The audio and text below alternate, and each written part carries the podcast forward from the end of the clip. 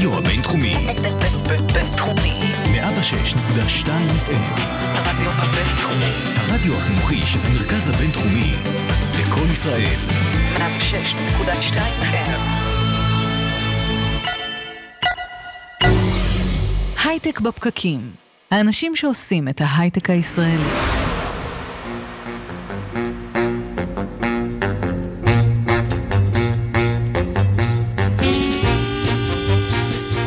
בוקר טוב, יום חמישי, 8 במרץ 2018, הייטק בפקקים.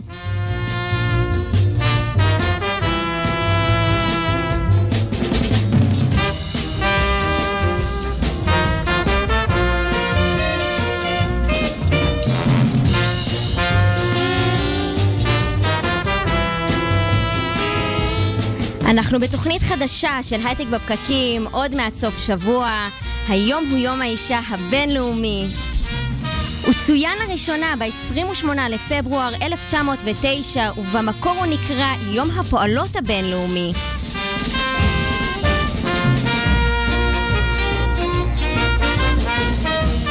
אבל מאז עברו כמה שנים טובות, וכיום מטרת החגיגות נעה בין ציון כללי של כבוד ואהבה כלפי נשים, לבין ציון ההישגים הכלכליים, פוליטיים והחברתיים שלהן.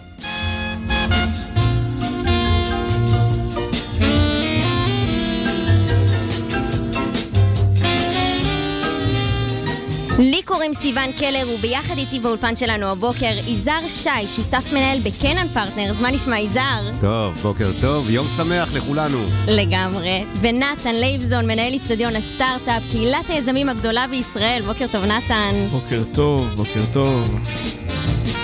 אנחנו שמחים להיות כאן איתכם מעל גלי הרדיו הבינתחומי ובמקביל בפייסבוק live. שימו לב, אנחנו בדף הפייסבוק של כלכליסט, וכמובן במקביל באיצטדיון הסטארט-אפ. חפשו אותנו גם בכל האפליקציות פודקאסטים במילת החיפוש בפקקים.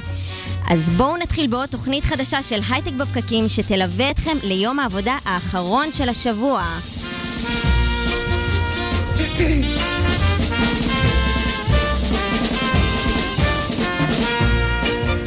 אתם מוזמנים לשלוח לנו שאלות, תגובות והערות בפייסבוק תוך כדי שידור, ואנחנו נשתדל להתייחס לדברים המעניינים שתכתבו לנו שם. נמצאות איתנו הבוקר אימי עירון, יזמת ומנכ"לית סלונה, הדס פוקס, חוקרת במרכז טאוב, הדר חי יביא בפנינו את חדשות השבוע, יעל קוחמן ועלה פוכט, שותפות ומייסדות בריטק, מרכז החדשנות לטכנולוגיות, retail ו e-commerce, סטארט-אפ בפקקים עם הילה גולדמן אצלן, מנכ"לית ומייסדת דיה. פרשת השבוע תביא מרים שווב, יזמת ומנכ"לית של חברת סטרטיק בפרשות ויקהל ופקודיי. בטוחה שהולכת להיות לנו תוכנית מעניינת היום, ומבלי להרבות עוד בהקדמות, אני שמחה לפנות אל האורחת הראשונה שלנו הבוקר, אימי עירון, יזמת ומנכ"לית סמ... אה, סלונה. אז בוקר טוב, אימי. בוקר טוב. אני אשמח שנחבר את הגברים שמאזינים לנו הבוקר. מה זה סלונה? קודם כל זה סלונה. סלונה. כן. אה, סלונה זה אתר נשים אה, מוביל היום בישראל. אנחנו מגיעים למיליון גולשים שונים בחודש, שבאופן טבעי 90 אחוז זה נשים, אה, בגילי בין 30 ל-50. זאת אומרת, רוב הנשים במדינת ישראל מגיעות אלינו לפחות פעם בחודש. אנחנו בעצם אתר הנשים הראשון ששם לו למטרה להוביל סדר יום נשי. אנחנו קיימים עשר שנים, שזה המון זמן במונחי טכנולוגיה כן. ואינטרנט. We're ancient, כאילו, זה ממש עתיק. Uh, וכשעלינו לאוויר ב-2010, למעשה שני דברים לא היו. היום זה נראה נורא טריוויאלי, ושני דברים לא היו. אחד, לא היו בכלל אתרי נשים דיגיטליים, לא היה תוכן נשי באינטרנט. חוץ מממש כל מיני אתרים קטנטנים. אז הייתם מגזין ממשי, זאת אומרת? לא, ש... לא, לא היה. אנחנו נולדנו כאתר אינטרנט, נולד- נולדנו בדיגיטל, אבל לא איזה היה. חוצפה, דרך אגב, צריך כן. שזה הרבה חוצפה. תכף באומץ, נדבר, לא? או טיפשות, אתה יודע, אז יש אותו דבר. פער איזה.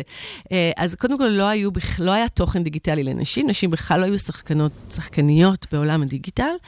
אה, זה דבר אחד. ודבר שני, עיתונות הנשים, כשאם את מסתכלת על מפת המדיה ב-2010, עיתונות הנשית הייתה עיתונות מאוד סטריאוטיפית. לייפסטייל, אוכל, מתכונים. נכון. ואנחנו באנו ואמרנו, אנחנו רוצות לפתוח את הספקטרום למקום הרבה יותר רחב, אנחנו אה, אזרחיות המדינה, גם יש לנו מה להגיד, ודעות גם יש לנו, וזה מסתבר שגם אפילו לא רעות לפעמים. אה, ובעצם כשהקמנו את סלונה, היו לנו שתי מטרות עיקריות. אחד, בעצם להקים לראשונה אתר ששם לעצמו למטרה להוביל סדר יום נשי, דעתני, אינטליגנטי, לדבר לא, לא עלינו על פוליטיקה, על כלכלה, על מדיניות כן. ביטחונית, שמי ישמע שנשים עד 2010 לא דיברו על הדברים האלה, או הוזמנו ממש אה, בבשורה לאולפנים.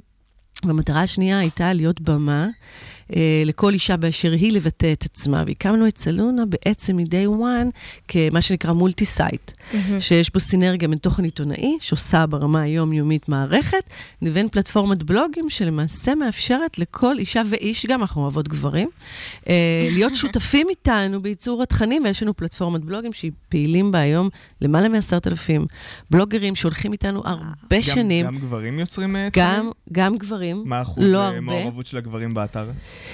אה, כקוראים, אני מניחה, בין 10 ל-15 אחוז, כיוצרי תוכן בודדים, אבל הם מאוד בולטים, אוקיי? הם, אה, יש לנו בלוגרים בתחום האופנה, בתחום האוכל יש לנו כמה בלוגרים חזקים, אבהות אה, ועוד כל מיני תחומים. נתן, אני רואה אותך כבלוגר פוטנציאלי שם בכל מיני תחומים אני שהוזכרו כאן מקווה הרגע. שיקבלו אותי בברכה. לא, מאוד בברכה, מאוד. אתה תמיד תקבל. מאוד. אני חייב לשאול אותך, אם יש דיון ציבורי, אני חושב, מעניין, סביב אה, יום האישה הבינלאומי, האם הוא טוב, או שמא הוא מקבע מצב שאנחנו לא רוצים אה, להתקבע בו, ובאותו הקשר, אז עזבי רגע את יום האישה הבינלאומי, סלונה, אם בעצם את...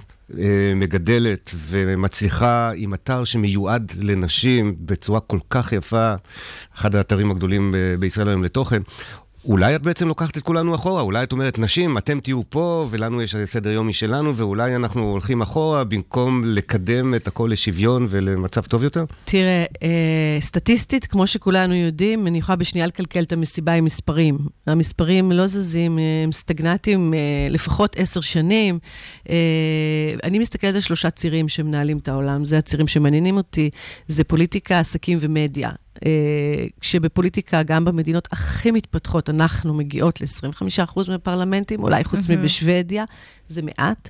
בתחום ה-senior management ברמה הגלובלית, גם 30 אחוז, ובמדיה, שהיא זאת שבעצם מייצרת את התודעה שלנו ושולטת בתודעה שלנו, אחוזים ספורים, 7 אחוז בארצות הברית, בעלות על מדיה בישראל, 0.0. עכשיו, he who's got the gold makes the rules. ואנחנו עדיין לא יושבות מספיק בפרונט ליין, בשולחנות קבלת ההחלטות, אז יש לנו עוד עבודה. אז המטרה היא בעצם לעודד נשים להיכנס ל- לעולם הזה. לעודד נשים ולקרוא לגברים לתת לנו יד, אגב, לא מתוך אה, טובה שעושים לנו, כן. ולא מתוך אה, אפליה מתקנת, אלא מתוך הבנה שעולם מאוזן בין כוח נשי לכוח גברי הוא עולם טוב יותר. ו- וחברות ועסקים מאוזנים עושים עסקים טובים יותר. ו- וששוויון הוא לא בעיה של נשים. הוא לא בעיה של נשים, הוא בעיה של העולם המתקדם במאה ה-21, שרוצה להיות עולם balanced. הכוח הנשי חשוב לפחות כמו הכוח הגברי, וצריך to balance it, זה טוב לכולם. תני לי דוגמה לתוכן שלא ייכנס לסלונה, כי הוא לא מעניין מספיק את הקהל. בסוף אתם גם אתר עסקי, אתם צריכים להרוויח כסף, והכסף הזה נמדד, אני מניח, על פי רמת ה engagement והעניין של הגולשים והגולשות באתר. דוגמה לתוכן שהוא פחות מעניין, כי זה אתר תראה, קודם כל אנחנו מאוד פלורליסטים, אנחנו כן רוצים לתת במה גם ברמה הפוליטית אגב, להרבה מאוד דעות ובהרבה רמות.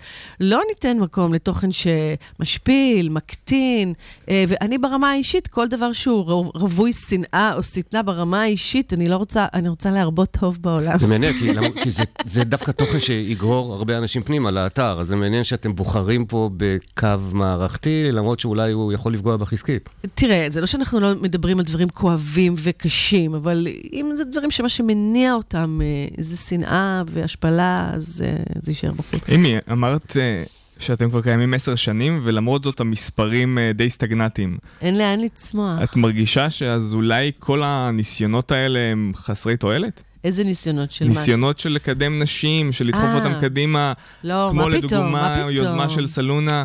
לא, לא, לא, מה פתאום, זה תהליך. תשמעו, זה, זה תהליך.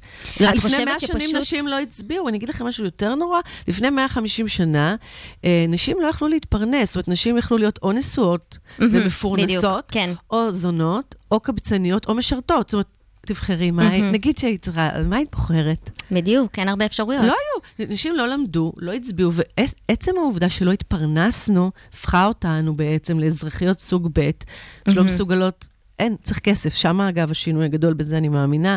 בגלל זה נורא חשוב לי שנשים ייכנסו לעסקים וייכנסו בעיקר לטכנולוגיה, כי זה מנוע צמיחה כלכלי שהולך להניע את העולם.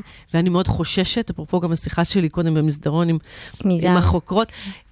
אה, החוקרות, זה נשמע מאוד מפחיד. אה, שכחתי את הדס פוקס. הדס פוקס. אה, בתחום הטכנולוגיה, שהוא מנוע הצמיחה הכלכלי של העולם, האחוזים שלנו עוד יותר נמוכים. מה שאומר שלא נהיה אונריות ולא נהיה בכירות, ואנחנו נלך, אני חוששת שאנחנו נלך 100 שנה אחורה בעוד 50 שנה, וזה מאוד אה, מפחיד אותי. את מרגישה אבל שהצלחת להשפיע באיזשהו מקום עם השנים על נשים יותר להיכנס לעולם הזה? את כן רואה מבחינה מספרית שזה מצליח? אני חושבת, לצערי מספרית עוד לא, אבל השיח הוא השלב הראשון, ואני חושבת שכן שינינו את השיח. לא רק אני, אני חושבת שיש גל מאוד גדול בעולם של שיח על שוויון. כל מה שקרה עם MeToo לא היה יכול לקרות בלי נכון. שהיה קרקע פוריה לשיח כזה ובלי לגיטימיות לשיח הזה. אני חושבת שהיום הרבה יותר ערים לשוויון בכנסים, על במות, כן מחפשים. את השוויון. השיח תמיד, מוב... התודעה תמיד מובילה את השינוי. אין שינוי בלי שינוי תודעתי. אנחנו, אני מאמינה, בשלב השינוי התודעתי, מקווה שאחריו גם נראה שינוי בשטח. מעשי. אם אפשר לקחת אותך אה, קצת למקום האישי, ספרי על המסלול שלך. את אה, יזמת, מנכ"לית. קודם כל אני קיבוצניקית, לפני הכל. ברצינות. נולדתי בקיבוץ כפר בלום, כן. אה, ואת רוב... היא עוד תשוב? לא, לא, אוקיי. בעבר. זה זה על כפר בלום? זה על קיבוץ לא, אחר. זה על יוצאי קיבוץ. אה, ומסלול שלי הוא מסלול של תקשורת בעצם day one, ואני באה לפה וככה אני מתרגשת, כי, ה...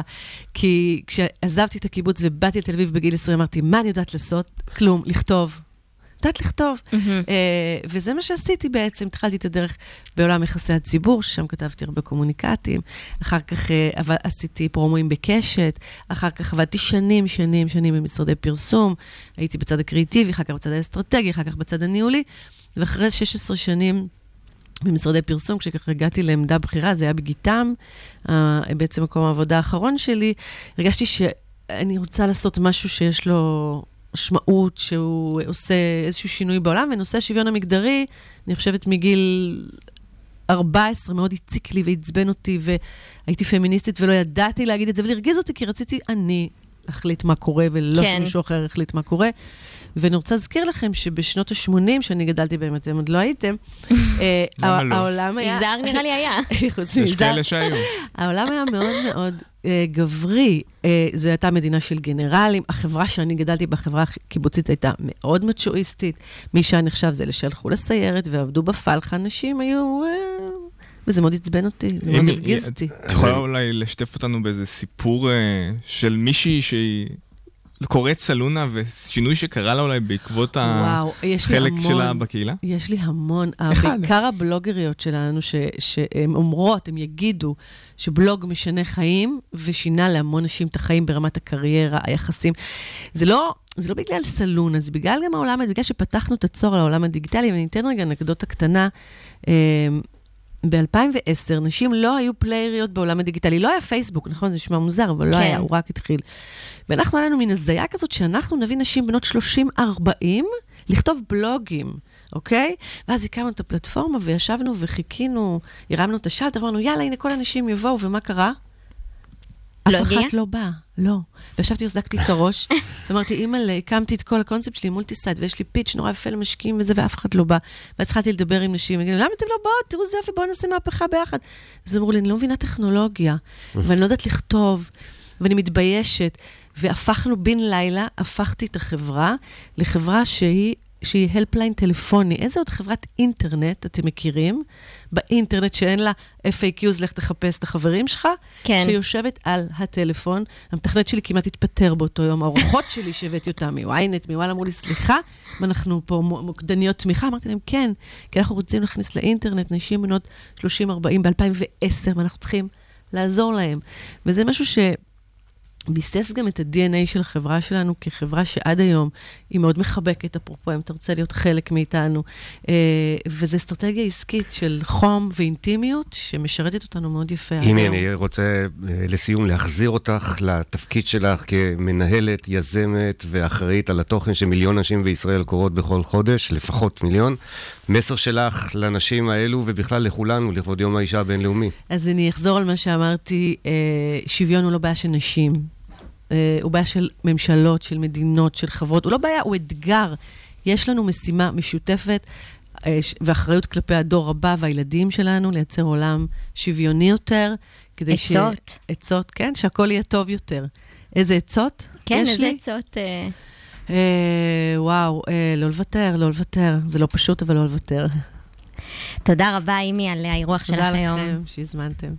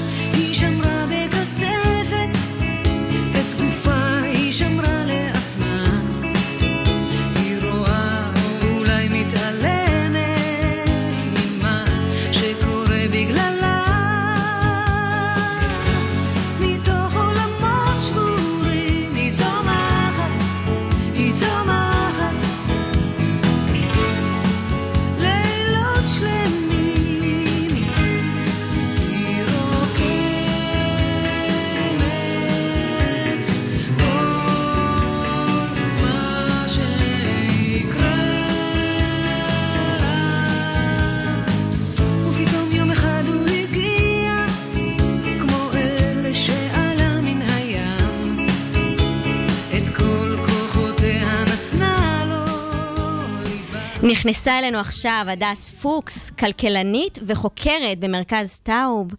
אה, היי הדס, מה שלומך? היי, מעולה. מה שלומכם? בסדר גמור. ב-2015 השכר החודשי הממוצע של אישה בישראל עמד על 68% משכרו של גבר.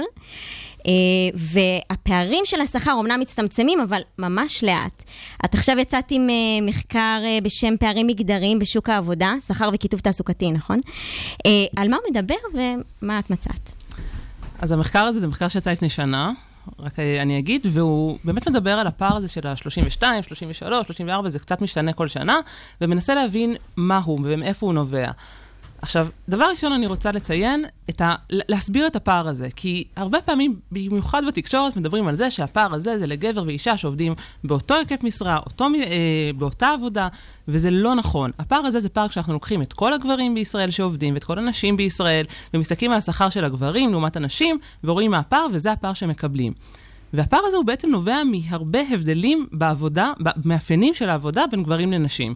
וזה בעצם מה שאני ניסיתי לראות, כמה אחוז, איזה אחוז מתוך הפער הזה הוא יכול להיות מוסבר, ובמה הוא יכול להיות מוסבר. עכשיו, אה, מה, ש... מה שמצאתי, שאני רוצה גם לומר שזה לא משהו שאני מצאתי רק בארץ, זה גם אה, ממצאים דומים רואים בכל העולם, בכל העולם אה, ב-OECD, בכל העולם המפותח, ובעצם הגורם הכי משמעותי לפער בשכר בין גברים לנשים זה שעות העבודה.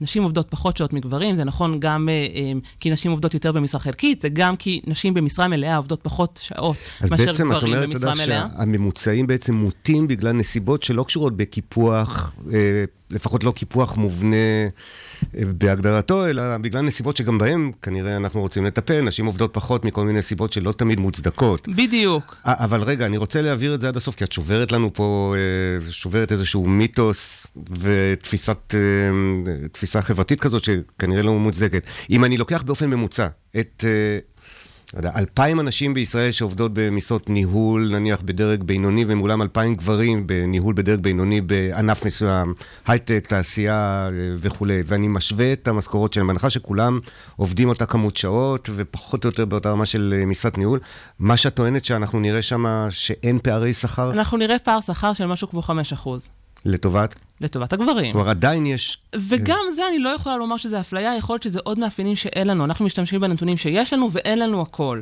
מה משפיע למשל? את אה, ציינת שעות העבודה. דיברתי על יש- שעות עבודה, הדבר השני זה משלחי היד, שזה גם משהו שהוא מאוד משמעותי. אה, גברים עדיין פונים ליותר, הרבה יותר לתחומים של הנדסה, הייטק, אה, דברים כאלה, ונשים פונות יותר לתפקידים טיפוליים, להיות אה, מורות. אה, זה משהו שהוא מאוד אה, מאוד מאוד משמעותי, בטח בישראל, כשיש פער כל כך גדול, גדול בשכר בין ההייטק לשאר המגזר, לשאר המגזר העסקי. אה, זה, זה דבר שני. דבר שלישי שמצאתי שגם היה מאוד מעניין, שיש הבדלים בכישורים המתמטיים שמתבטאים בבגרות ובפסיכומטרי. רגע, עכשיו, שוב, כן. מה זה אומר? אני רוצה קצת, אה, קצת לחדד את זה, כי זה משהו שהוא ממש מעניין. כי, כי אם אנחנו מסתכלים סתם ככה על ציוני בגרות, אנחנו רואים שבעיקרון ציוני בגרות, נשים מצליחות הרבה יותר בבגרויות. בכל המקצועות? מצליחות- כמעט בכל המקצועות. הן מצליחות בכלל יותר בלימודים, הנשים הן אה, יותר אה, משקיעות בלימודים, יותר חנוניות, איך שלא תקראו לזה. יש להן... גם במדעים, מחשבים ומתמטיקה. כמעט, זהו. עד כאן. אז, אז, אה, אז הן כן מצליחות יותר בכל מיני תחומים מדעיים, וכן מקבלות ציונים יותר גבוהים. יש שני מקצועות, מתוך המקצועות הכי פופולריים. יש שני מקצועות שבהם דווקא גברים מצליחים יותר, שזה מתמטיקה, שגם יותר גברים עושים חמש יחידות, למרות שאנחנו קרובים לחצי-חצי, אבל יותר גברים עושים חמש יחידות. וגם כן בציון במתמטיקה, שהציון בחמש יחידות של גברים במתמטיקה הוא יותר גבוה מאשר של נשים. דיברנו על מתמטיקה ומחשבים, נכון? אלה שני המקצועות. פיזיקה.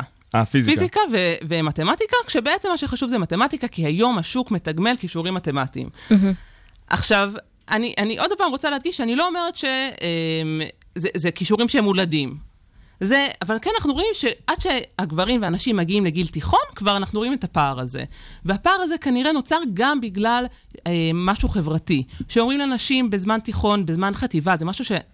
בתיכון זה כבר קצת מאוחר מדי, אנחנו גם כמה רואים... רחוק צריך ללכת? אולי לשלבי גן בכלל. כן, אני ממש חושבת שזה מה שצריך לעשות, כי בתיכון אנחנו כבר רואים את הפערים, בטח כשאנחנו מסתכלים על המגמות, מגמות לימוד, שזה גם מדהים, שנת 2018, כל כך הרבה שנים שאנחנו מדברים על העצמה נשית ועל פנייה של נשים לתחומים מדעיים, ואנחנו רואים כבר בתיכון את ההבדלים הגדולים, שעדיין במדעי המחשב יש לנו רק 30 אחוז נשים, ובאומנות 80 אחוז. זה, זה, זה לא נתפס, כי זו בחירה שנעשית בכיתה י'. זה לא בחירה שנעשית כש, כשמישהי אומרת, איך אני אצליח אה, לשלב בין משפחה לקריירה, ואני רוצה להיות מורה, כי זה משהו שמאפשר לי יותר להיות עם הילדים בבית. זו בחירה שנעשית הרבה יותר מוקדם, וברגע שאישה בוחרת ללמוד אומנות, יש סיכוי מאוד נמוך שהיא תמשיך אחר כך באקדמיה ללמוד מדעים. סיכוי יותר נמוך, אבל תמיד אפשר אה, לשנות, כי גם כשאנחנו יותר צעירים, מן הסתם אנחנו מקבלים החלטות שאחר כך נצטער עליהן, כי אנחנו פשוט uh, מקבלים החלטות פחות טוב, זה מה לעשות, uh, אבל תמיד הרי אפשר לשנות בהמשך. השאלה, איפה בשלב יותר מאוחר אפשר לעשות את השינוי הזה ו- וללמוד, או, או להשלים את הפערים. או שאולי הפער הוא, ו... זאת אומרת, הבעיה הזו היא כל כך עמוקה, שכבר בשלבים יותר מאוחרים, תקני אותי אם אני טועה, זה כבר נהיה מאוד בעייתי לשנות את זה. אפשר לשנות את זה, אנחנו פשוט רואים שזה לא כל כך קורה. מי, ש, מי שלומדת מדעים בתיכון, אחר כך 30% מהן נגיד ממשיכות לתחומי ההנדסה וה, והמחשבים באוניברסיטה. מאלה שלא עושות את זה, יש מעט מאוד כאלה. תגידי, הדסה, המחקר שלך גם מתמקד בסקטורים שונים? יש סקטורים שבהם הפערים גדולים יותר מאשר בסקטורים אחרים? אתה מדבר ב... ב... אני מדבר על פערי שכר והפערים שאתם מצאתם ב- בהגדרות של מקצועות שונים. אז um, בעיקרון יש תחומים שבהם אנחנו רואים פחות פערים, um, שזה תחומים של... Um, האמת שיש פה קצת בעיית נתונים, אבל נגיד בחינוך אנחנו רואים פחות, בכלל בכל ה... אני לא מתפלא, כי אני... האמת היא שהייתי מאוד מתפלא אם משרד החינוך היה משלם למורים יותר מלמורות ולהפך, אבל בואי נלך למגזר שקרוב לליבנו. בהייטק הישראלי, האם יש לך נתונים שמורים על אפליה מובנית במשכורות ו- ופערי שכר לא מוסברים? לא. לא מה שאני יכולה לומר, אני לא אומרת שזה לא קיים, זה לא משהו שאנחנו יכולים לראות את זה במספרים.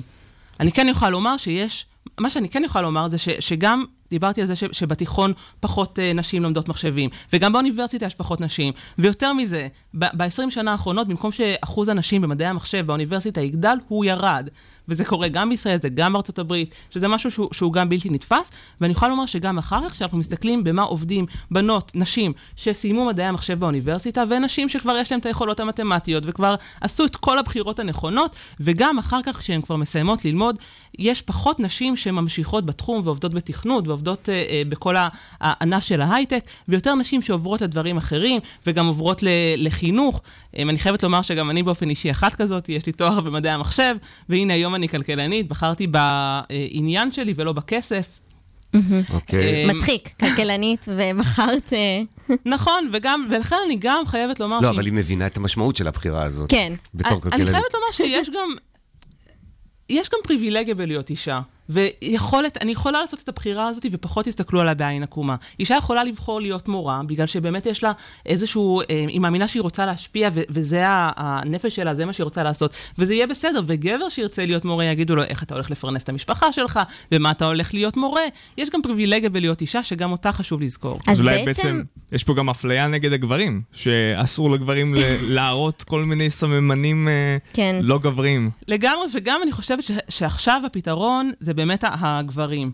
ו- ומה קורה איתם, והאם הם הולכים למה שמעניין אותם, והאם הם יכולים לטפל בילדים שלהם, אם הם מעוניינים בזה, האם החברה מקבלת את זה שגבר יצא מוקדם יותר לקחת את הילדים מהגן. זה, זה השלב הבא. אז בעצם מה שאת אומרת, שהפערים של השכר זה בעצם בכלל עניין של חינוך. יש פה גם עניין של חינוך וגם משהו... גם, שוק העבודה שלנו, שיש פה הרבה מאוד שעות עבודה, ו- וכן נשים צריכות לבחור האם אה, אה, ללכת לתחום ההייטק שדורש הרבה מאוד שעות עבודה, יש מעט מאוד שעות חלקיות, אנחנו רואים את ה, את ה, גם מספר שעות הממוצע שהוא מאוד גבוה, וגם את זה שיש מעט מאוד נשים שיש להן משרה חלקית, ו- ואפשר להניח שזה בגלל שפשוט אין להן ברירה, זה לא כל כך בגלל בחירה שלהן. מעניין אותי אם חקרתם גם אה, נתונים לפי מגזרים שונים בחברה הישראלית, ערבים, חרדים, חילונים וכאלה, כדי להבין גם אם הפערים האלה מובנים לתוך התפיסה שלנו של אנשים ממקומות שונים בחברה. בקצרה. אז אני אגיד את זה ממש בקצרה, על ערביות עשיתי ממש מחקר שיצא השבוע, אה, והוא מראה שדווקא אצל הערביות, בצורה מאוד מעניינת, דווקא בתיכון הן לומדות את המדעים, והן מצליחות הרבה יותר מהגברים הערבים, ואחר כך באוניברסיטה, כשהן בוחרות מה הן הולכות ללמוד, הן כולן הולכות להוראה, לא כולן, אבל אחוז מאוד מאוד גבוה, ויש היום עודף אה, אה, מאוד אה, משמעותי של מורות במגזר הערבי, ש- שפשוט אין להן איפה ללמד, אה, ו- וזה ממש מקום שצריך לשים עליו את הדגש במגזר הערבי. במגזר- וחסרים מהנדסים. מזכיר שחסרים מהנדסים בשוק בהייטק, ויש מהנדסות ולא הולכות. נכון, נכון, זה באמת, באמת שאלה. איך יכול להיות ש, שמדברים כל הזמן על חוסר, ויש לנו מגזרים שלמים שלא לא נכנסים להייטק? אה, ו, ואצל חרדיות, אני אגיד ממש בקצרה, ש, שדווקא אצל חרדיות, החרדיות מרוויחות יותר מאשר החרדים, בגלל שהן יותר משכילות, אה, השכלה מודרנית כמובן, אבל גם אצלן יש בעיה של אה, פחות פנייה לתחומים שהם יותר רווחיים ויותר פנייה להוראה. בסדר גמור, תודה רבה, הדס, שמחנו לארח אותך. תודה. בשביל אף אחד.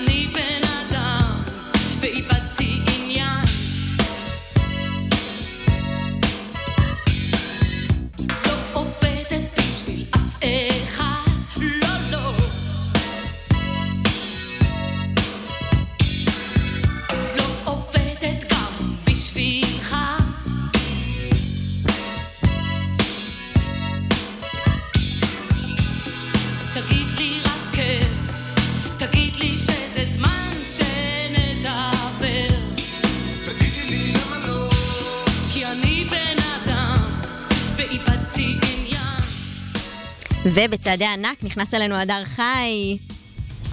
שלום, שלום, בוקר טוב. אני אשמח להגיד בוקר טוב גם לפאדי, לאוריאנה, לרחל ולטלמה. בוקר טוב לכן. אפשר להוסיף לך? בטח. שלומי קוזקובסקי, ניר קוריס, מאזין ותיק, יוסי מרחב, קרן סיידן, חן הרשקוביץ, רותם ברמי ועוד רבים אחרים. איזה כיף שאתם איתנו הבוקר.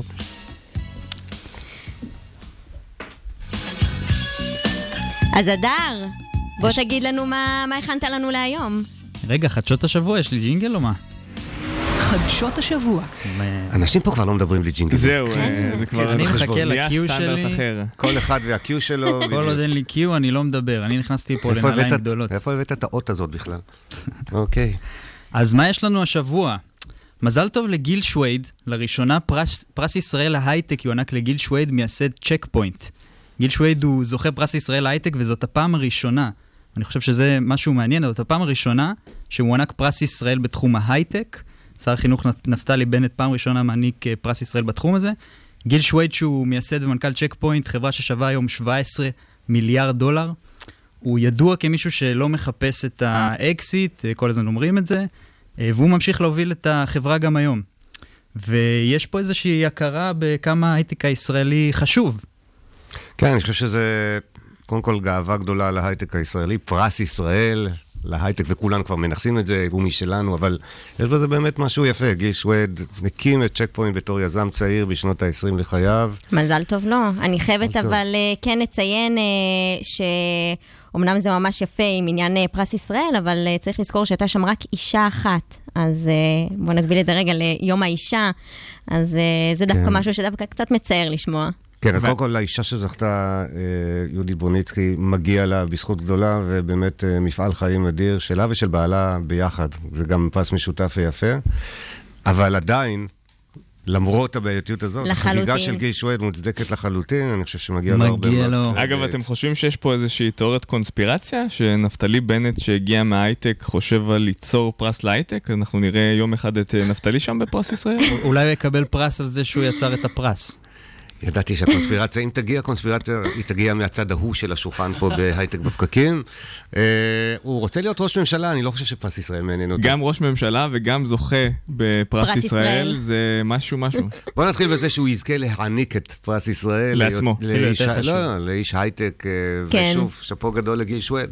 לגמרי. רמת הסטארט-אפ. אה, עוד, יש לנו ניהול, ניהול פעילות Microsoft for Startup עובר מישראל לארה"ב, אם אתם זוכרים, ערכנו פה את אה, צחי וייספלד, הפעילות שאותה הוא הקים, היא כוללת אה, קשרים עם קהילות ויזמים בעולם, אקסלרטורים, שיתופי פעולה והשקעות. אה, המהלך לא צפוי להשפיע על האקסלרטור המוצלח של מייקרוסופט בארץ, אבל אה, הפעילות עוברת, שזה נושא לדיון, משהו... כן, זה קטע קורה. כזה. בואו נזכור קודם כל שצחי היה פה אצלנו לפני מספר שבועות, כשבעצם עשינו פה מעין אה, פרידה מתוקשרת כזו מצחי, שהקים את הפעילות הזו שנקראת אה, מייקרוסופט אה, לסטארט-אפים. למה עושים את זה? למה לוקחים את זה מישראל? למה לוקחים איתנו? תמיד מביאים לנו, תמיד פותחים פה דברים. אולי בגלל נכון. שאנחנו אומת הסטארט-אפ ולא אומת ה scale-up? אה, יכולות להיות כל מיני סיבות. אני חושב שתראו, הייתי השבוע באירוע שמייקרוסופט ארגנה, למעין שולחן עגול כזה, לכל מיני אנשים מהתעשייה. הגיע בכיר ממייקרוסופט ואספו אותנו לספר לנו על התחום שלו, שזה תחום הרכבים האוטונומיים, ו-Edge Computing ועוד כל מיני דברים טובים. מייקרוסופט כן נותנת חשיבות אה, עצומה למה שקורה כאן אה, בישראל, בהייטק הישראלי, והם אה, מגדירים את המרכז פה כמרכז אסטרטגי למייקרוסופט העולמית, ואני חושב שהמעבר של Microsoft for Startups לרדמונד הוא לא בהכרח אה, מלמד, אני מקווה, אבל אני חושב שאני גם צודק בזה שהוא לא מלמד על אה, מעבר אסטרטגי של, של פוקוס. יש פה חילופי אה, דמויות. צחי, שעשה את זה בצורה יוצאת דופן, והוא מנהל בכיר במייקרוסופט, עוזב והולך לעשות משהו אחר. ומייקרוסופט היו צריכים להחליט איפה הם אה, מאתרים את המנהל הבא, וכנראה שהם מצאו מנהל כזה, אני לא יודע אפילו איפה, בידיעה שלך כתוב שזה ברדמונד או במקום אחר? בארצות הברית, לא... בארצות הברית, אז. הם מצאו את הבן אדם המתאים, ולכשיימצא יום אחד ישראלי אחר שגר פה ורוצה לנהל, בסך הכל תזכרו, זו פעילות עולמית, איך שצחי והחבר'ה שלו הקימו את הפעילות הזאת, היא מתפרסת על, אה, היום כבר על אה, ארבע או אפילו חמש יבשות, בכל מיני אתרים ברחבי העולם. אז בשנים הקרובות ינהל אותם מישהו אחר. אה, בואו ניתן לה קרדיט, גם האמריקאים פה ושם.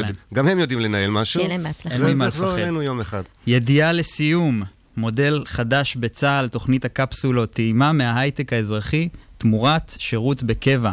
אנשי קבע ישופצו לעבודה בחברות שייבחרו במכרז, ייהנו מניסיון בשוק הפרטי תמורה, בתמורה לחתימה נוספת אה, בקבע במשך שנה-שנתיים, ויחזרו אה, לצבא אחרי זה. יצברו ניסיון, יחזרו לצבא. בעצם מעניין. עוד אה, תוכנית יצירתית של צה"ל לנסות לשמור אצלו מוחות מבריקים כדי שלא יתפתו לכסף הגדול ויברחו לאזרחות. השאלה אם זה משיג את המטרה שלו, אני לא יודע. יכול להיות שהם יתפתו, פשוט הם י- פשוט יתעמרו יצטרף, בדיוק. מהדבר הזה של הייטק, ופתאום כל התנאים ומכל האפשרות לאקזיט, ויישארו, אז זה מעניין. גם זה לא לכל היחידות, נכון? זה יחידות ספציפיות, אני מניחה מודיעין, סייבר, סייבר. מודיעין, אה, צוותים טכנולוגיים, פיתוח, כל כן, אלה ושוב זה שעושים מתכתב. מתכתב עם מרואיין שהיה אצלנו פה לפני מספר שבועות, אלוף משנה אבי דואק. אתם זוכרים שהוא דיבר איתנו על התחרותיות, על זה שקשה להחזיק את החבר'ה הצעירים המבריקים מול התחרות שבחוץ. אני חושב שצה"ל צריך להצ... להתאים את עצמו לרוח דיבר, הזמנים. הוא דיבר על שליחות, אני חושב שמי שנשאר בצבא הוא כנראה לא נשאר בגלל התנאים, ואי אפשר להתחרות בסוף נכון. באקזיט אה, מטורף, אה, כמה שלא תנסה לתת תנאים טובים, אתה יכול לנסות. זה לג- לגמרי עניין אבל, אידיאולוגי. אה, אבל עניין של שליחות ולהרגיש מה שאתה עושה, אתה מציל חיים ואתה יודע שאתה מציל חיים, דיברתי עם חבר'ה, הם יודעים שהם מצילים חיים בכל יום. אז לגמרי, זה יותר שווה אני מסכים איתך לגמרי, זה עניין של אידיאולוגיה, זה עניין של שליחות. בן אדם שהאזרחות, צה"ל, עם כל הכבוד, לא יכול להשתוות לכל תנאי או חלום שקיים באזרחות. ואנשים שבוחרים להישאר זה אנשים שיש להם... משהו לא- בפנים. משהו חזק שהם קשורים והם מרגישים שהם חייבים להיות בצבא, אז אולי הם צריכים אה, להמשיך לעבוד על האידיאולוגיות שבזה צה"ל חזק, אה, ולעבור דרך שם על התוכניות, מאשר לנסות להתחרות בהייטק, ש- שפה זה תחרות אה, לא הוגנת. אפשר, חברות מפוצצות בכסף. תודה רבה, הדר חי, על החדשות המעניינות היום. בכיף, בשמחה. יום אישה שמח. גם לך.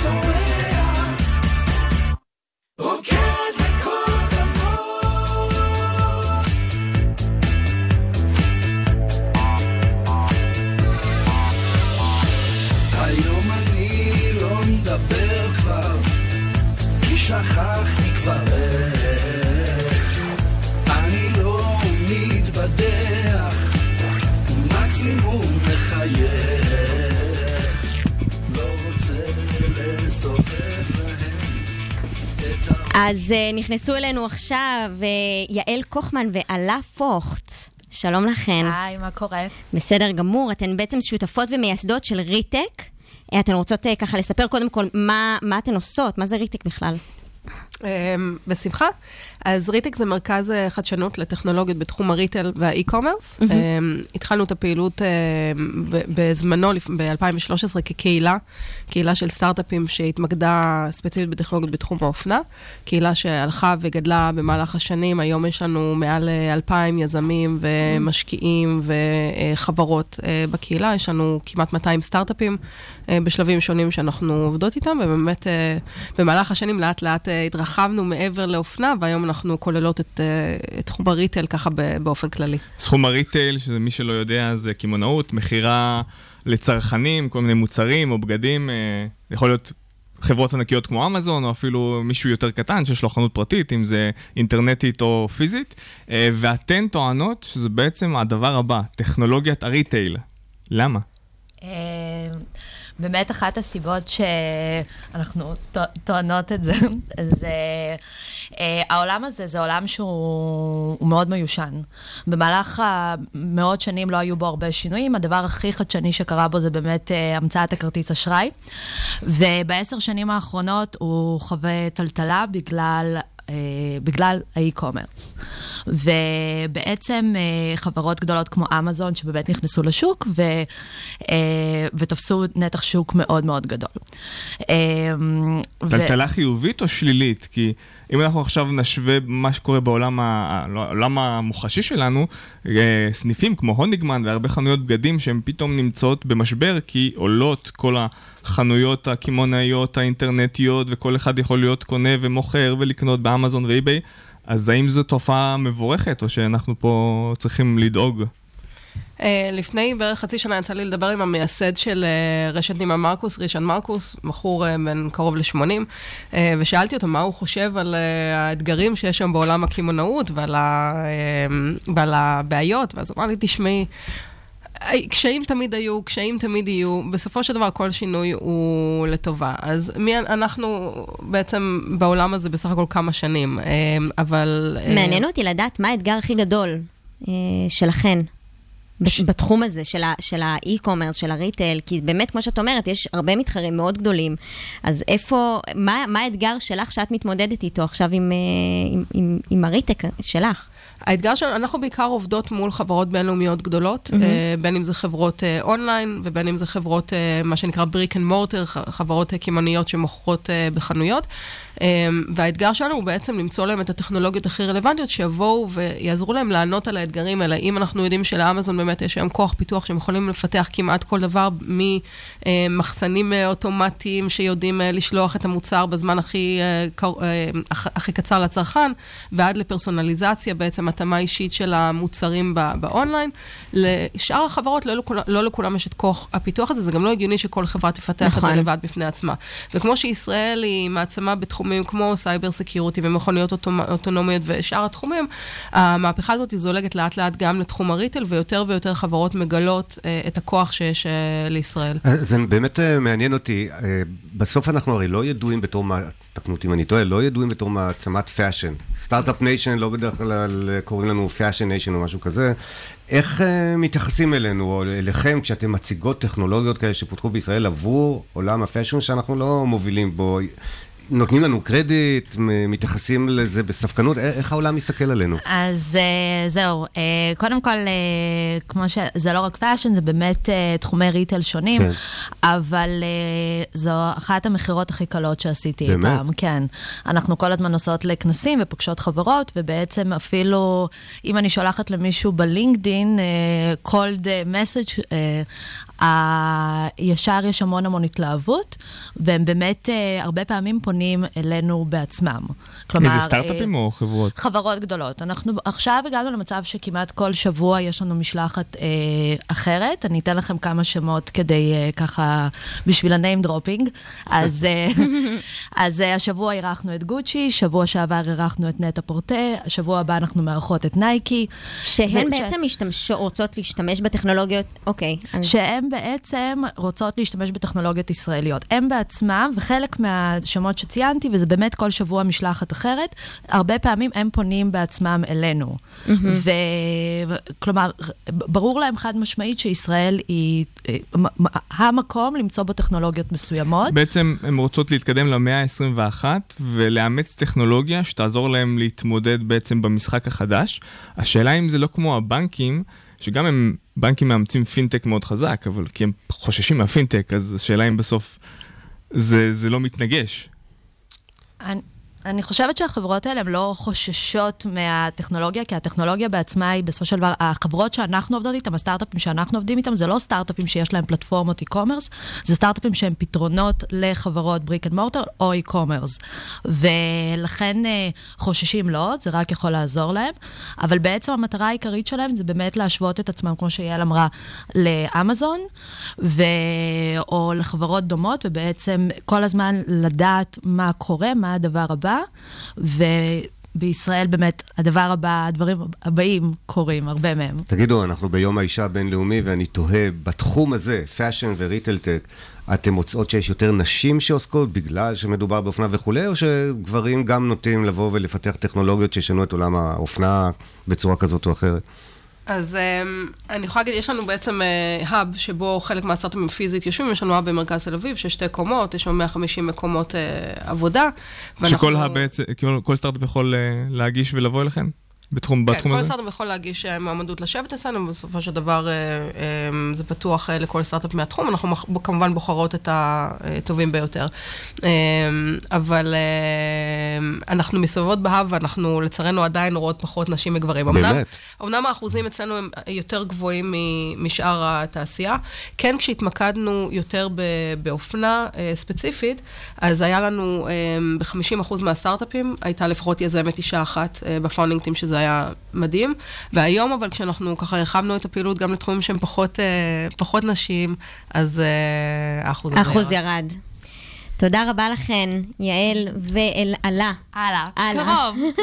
בסוף, בסוף נצליח. בסוף אני אצליח. תודה לכם. תודה לכם.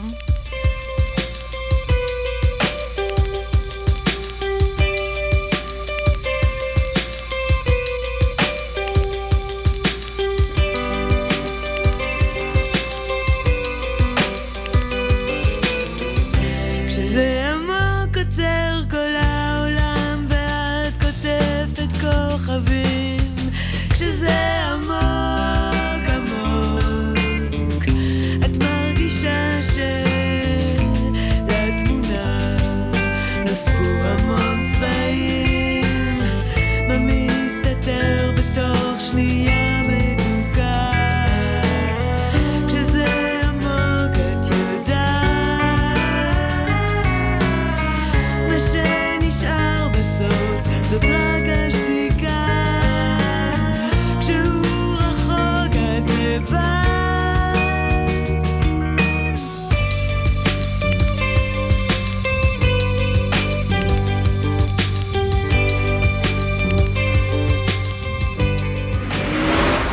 בפקקים. שלום, הילה עצלן. סל- סליחה, הילה גולדמן עצלן, מנכ"לית ומייסדת דיה. אה, מה שלומך הבוקר? הכל טוב, תודה רבה. אז אה, אני, אספ- אני אשמח שתספרי לנו מה דיה עושה, אה, וגם אם אה, תוכלי לתת לנו גם מספר דוגמאות, כדי שהמאזינים יוכלו אה, להבין יותר טוב. אוקיי, אז אה, דיה היא חברת אה, תוכנה, חברת סטארט-אפ, אה, כמו שאמרת. אנחנו מפתחים, אה, פיתחנו טכנולוגיה אה, מאוד אה, מעניינת בתחום של עיבוד תמונה של אה, הדמיות רפואיות. ההתמקדות שלנו היא בתחום האולטרסאונד. ולמעשה מה שאנחנו עושים, אנחנו אה, למעשה עוזרים לרופאים לפענח אה, בדיקות אולטרסאונד אה, ולחפש אה, כל מיני מדדים שהיום הם עושים את זה בעין בעיקר. בכלל תחום ההדמיה אה, הוא מאוד אה, מיושן ומתחיל אה, להשתנות. זה לא קצת מפחיד אבל להסתמך על הדמיה אלקטרונית והחלטה כל כך גורלית? נראה לי יותר מפחיד על ה... להסתמך על העין. בדיוק, זו, אוקיי, זו הבעיה. אוקיי. כי אנ- אנחנו התחלנו באולטרסאונד לב, ולמעשה בעיקר הבדיקה זה שבן אדם מגיע והם הם לוקחים לו את אותם סרטונים של הלב מכל מיני מנחים, ואז הרופא צריך לעבור עליהם. והוא פשוט עובר בעין, עובר, עובר, עובר, ומחפש כל מיני מדדים. ואם לוקחים שני רופאים הכי מומחים שיש, ונותנים להם אה, אותה בדיקה, עשויים לקבל אה, תוצאות שונות. Mm. ואפילו יגידו רופאים בשקט, שאפילו הם עצמם, אם תתני את אותה בדיקה בבוקר או בערב, או ביום אחר, הם עשויים להגיד דברים שונים. וזה נורא מטריד. ואנחנו ראינו את ההזדמנות ואת הצורך, ושמענו מרופאים על הצורך. אה, וגם זה נורא, זה בגלל שזה אימון של העין, וכמה בדיקות אותו רופא רואה, אה, אז לא כולם עם הם, אה, 10 ו-15 שנות ניסיון, כדי לבוא נכון. ולהגיד, אני יודע מיד לראות מה, מה קורה פה. אז ואז- אתם מחליפים את הרופא או שזה לא, כלי אנחנו עזר? עוזרים לו. אנחנו עוזרים, אנחנו נותנים המון דברים, והיתרון שלנו, שאנחנו עושים את זה ללא התערבות של המשתמש, הוא לא צריך לסמן שום דבר, הוא פשוט צריך לתת לנו את אותה אה, הדמיות, אותם סרטונים. אה, אנחנו מתלבשים על, בתוך המערכת, אנחנו ממש לאחרונה חתמנו גם הסכם עם אה, GE, לשלב את זה במערכות שלהם, ואז אה, באותו, תוך כדי הבדיקה, באותו workflow, הוא יכול לקבל כל מיני אינדיקציות כלומר, שהתוכנה בזמן מצאה. אמיתי האישה עוברת את הבדיקה, הבעל כן. והאישה עומדים שם במתח, הייתי בסיטואציה הזאת, כן, אז. כשאומרים אולטרסאונד, ישר חושבים אה, אה. אולטרסאונד הריון, אבל יש אולטרסאונד הוא עצום, מה אוקיי. שנהיה באולטרסאונד. אתם לא רק בלב, נכון? אתם נכון. בעצם אולטרסאונד כל העולם הזה. נכון, התחלנו עם לב, אנחנו מתרחבים היום לתחומים נוספים, של אורולוגיה, של אה, אפילו יש אולטרסאונד שמשתמשים לבדוק כל מיני דלקות בשרירים, ב- אפילו עצמות. יש לך דוגמאות לדברים שרופא בכל מקרה לא יכול היה למצוא, ואתם כן, בגלל היכולות הניתוחיות וה- והיכולת המחשובית? אז אה, זה, אמ, יש עולם חדש באולטרסאונד שנכנס בשנים האחרונות, שנקרא point of care אולטרסאונד, שזה, אה, הגיעו לשוק אה, מכשירים יותר קטנים, פחות יקרים, שעושים אותם בזמן אמת.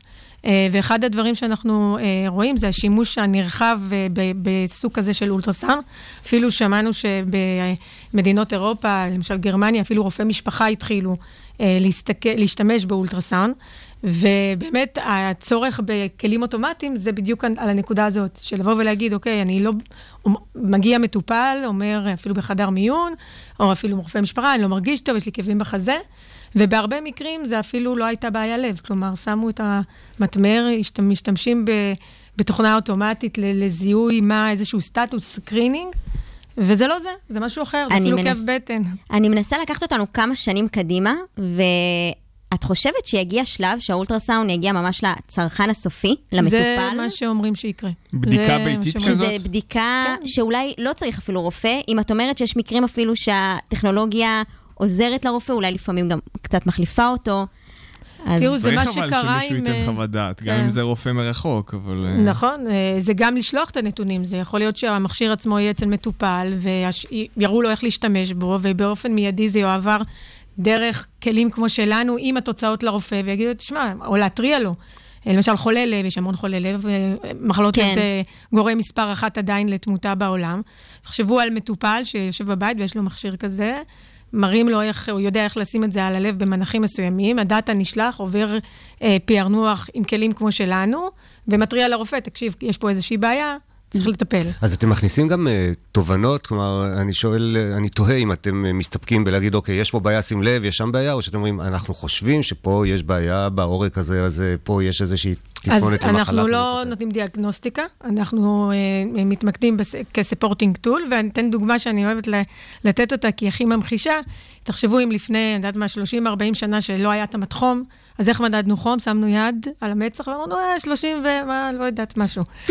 אז יש מתחום ואומר 39. עכשיו, וזה בדיוק מה על שאנחנו מראים. עליו שהוא עושה את הבדיקה הנכונה. בדיוק, עכשיו אנחנו באים, ואומרים- נכון, אז אנחנו באים ואומרים, אוקיי, יש את הכלים שלנו, אנחנו נגיד לכם 39. עכשיו, הרופא צריך להגיד, רגע, אם זה מטופל, ש-39 זה מצוין, כי כבר שבוע עם 41. לעומת זאת, אם זה מישהו שהוא ילד צעיר, הכל בסדר, 39, אוי ואבוי, כאילו, בואו נראה מה קרה.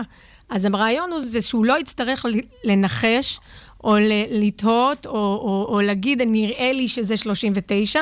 לא, זה 39. עכשיו תחליט מה אתה רוצה לעשות. מעניין אותי אם יש תופעה כזאת, כמו שיש בעולמות אחרים, שבהם מנסים לשמר את הקיים. נתקלתם ברופאים שאומרים, אל תבלבלו את המוח. אני יודע הכי את זה." כן, מה מכונה? אני עושה את זה 30 שנה, אתם מסכנים את הענף, את המקצוע, וכמובן את המטופלים שלי. עזבו אותי, אה, טכנולוגיה זה לא פה. אז אה, זה קורה, ל... ה- היתרון באולטרסאונד זה שבדרך כלל הרופאים, הם כל פעם מקבלים מכונות חדשות ויותר מתקדמות, אז הם נורא טכנולוגיים. אז הם נורא אוהבים לקבל דברים חדשים ולראות איך זה עוזר להם.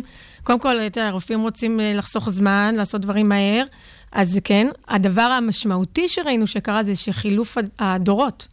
זה דור שגדל על כל הדיגיטציה והכל אוטומטי, ומבחינתם אה, כל דבר שאני יכולה לתת להם שהוא אוטומטי, זה רק תכניסי. הם, הם כן. נורא בוטחים בטכנולוגיה. לסיום, מילה, אה, אני ככה, אנחנו ביום האישה. כן. אני אשמח לדעת אה, איזה אתגרים... אם לא שמת לב. אם לא שמת לב. כן, לא לא לב. דיברנו על זה עד לא עכשיו. דיברנו כן, על זה לא, עדיין. בכלל.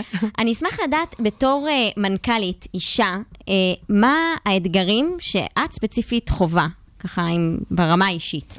אז אה, הייתי אומרת, שאם תיקחי כל מנכ"לית, גם בתחום הסטארט-אפים, ההייטק וגם בעולמות אחרים, אני מאמ- מאמינה, אה, אנחנו, אני לא חווה אה, ולא חוויתי לאורך הזמן אה, אפליה נשית בצורה מובהקת. כלומר, אנחנו קמות בבוקר, ויש לנו מטרה, ואנחנו רוצות לדחוף את העגלה, וכל יום זה מלחמה חדשה, ואנחנו... אין, זה רעש רקע אם הוא קיים, מבחינתי. ולכן אני יודעת שזה קיים, ואני בטוחה שהרבה פעמים שאמרו לי לא, או שלא חזרו אליי, או שעשו, אתה יודע, שלא, שלא, שלא נתנו את האטנשן, זה יכול להיות בגלל זה, כי הסטטיסטיקה מראה שזה בגלל זה, שיש יש תופעה כזאת. אבל אנחנו לא יכולות, אנחנו חיות את היום-יום שלנו ואת המאבק שלנו, ו... ומתקדמות. אז לא זה- להסתכל הצידה, את אומרת, רק אבל קדימה יש, למטרה. הם דיברו פה על נושא של אה, מהנדסות ו- ו- ולהביא, באמת, אנחנו היום מגייסים עובדים, ועכשיו בדיוק פרסמנו משרה. אה, מהנדסים עם אה, ניסיון בעיבוד תמונה ו-Machine Learning ו-Deep Learning, וקיבלתי אולי 30 אה, קורות חיים. אז יש הרבה מהנדסות, לא היה אישה. יש לא הרבה מהנדסות. לא. ערביות שדיברנו עליהן לפני זה, כן. ששווה גם הקודמת, אה, נחבר לחפש אותך שם. עם הפינה כן, לחבר עם הפינה הקודמת. ולא, ולא לא הגיעו, וזה כן. חבל. ואנחנו נורא... אז אולי למרות לח- שאנחנו הצלחנו, לחפש אנחנו... באקטיביות. לחפש באקטיביות, אם לא באקטיביות. מוצאים, לחפש אז תראו, באקטיביות. אצלנו אנחנו, ב, אני לא יודעת אם זה במקרה או לא, אבל אנחנו 17 עובדים בחברה ומחצית נשים. וואו. אנחנו כן אה, מצליחים, אבל פחות בפיתוח. טוב, אולי גם זה יבוא לשינוי, תשימו לינק אצלנו אחרי כן, אני השידור. אשמח, בטח. תודה רבה, הילה גולדמן עצלן. תודה רבה. לכם. נכון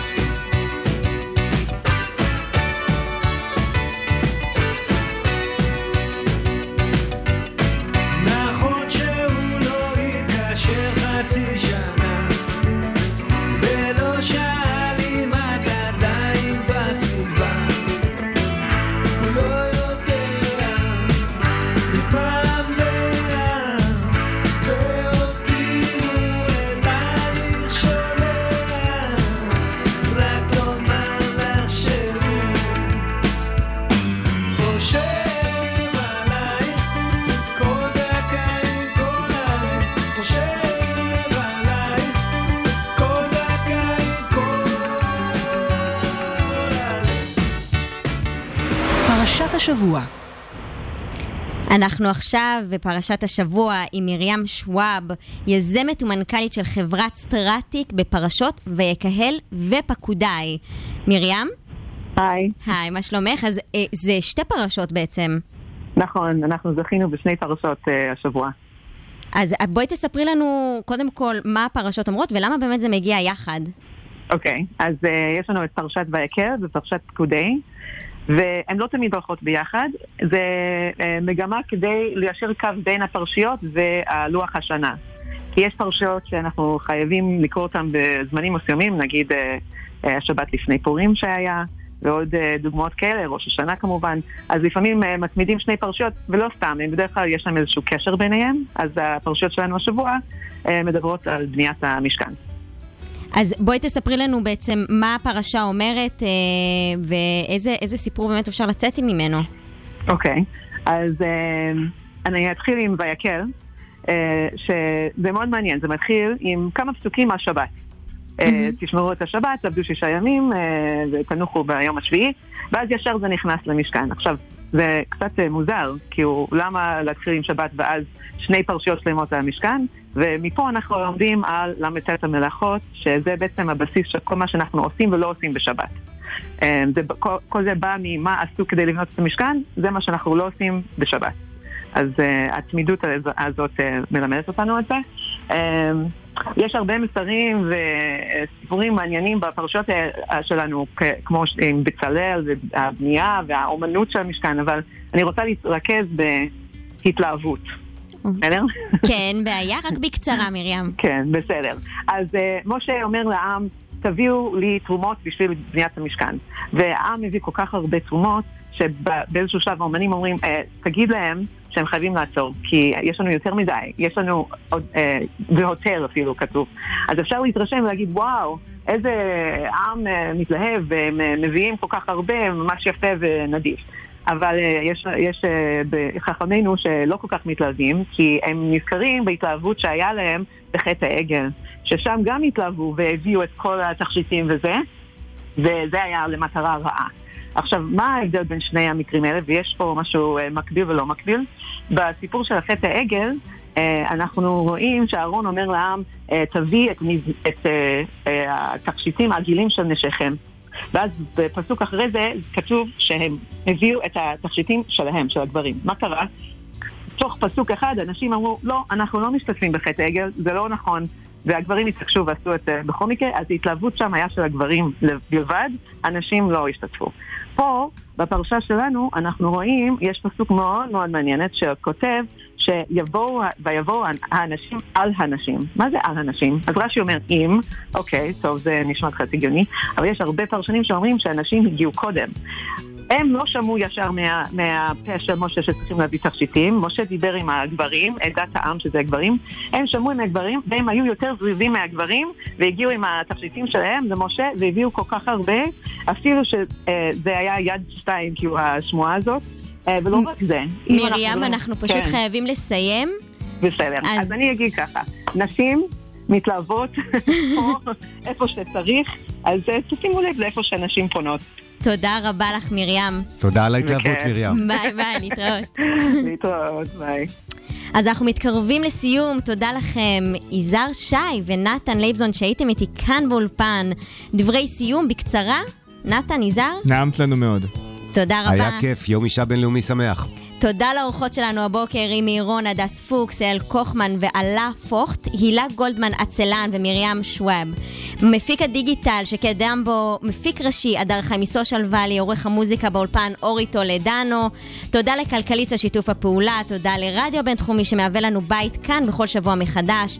כמובן, תודה לכם שהאזנתם לנו בפקקים בדרך לעבודה. אלו מכם שרוצים להקשיב לפרקים נוספים, אפשר למצוא אותנו בכל אפליקציות הפודקאסטים. שיהיה יום חמישי שמח.